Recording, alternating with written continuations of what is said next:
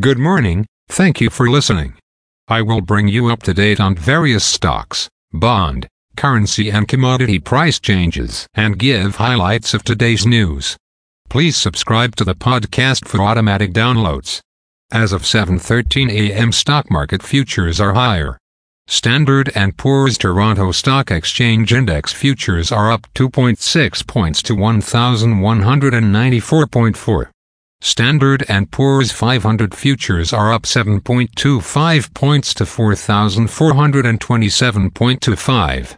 Nasdaq futures are up 16.25 points to 14958.5. VIX futures are up 0.11 points to 1785. Asia and Europe.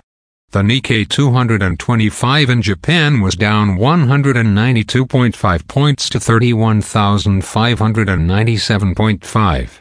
The China CSI 300 was up 12.77 points to 3,831.1. The DAX in Germany is down 5.7 points to 15,780.25. The CAC 40 in France is down 2.86 points to 7,257.85.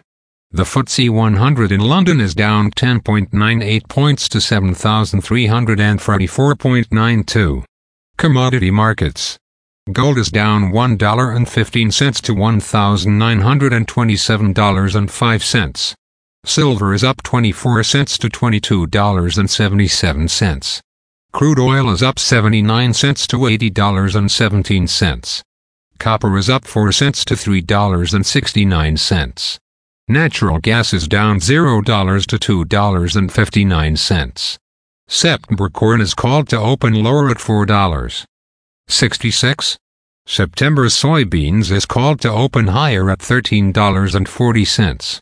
September wheat is called to open lower at $5.91. The Canadian dollar is 1.3506.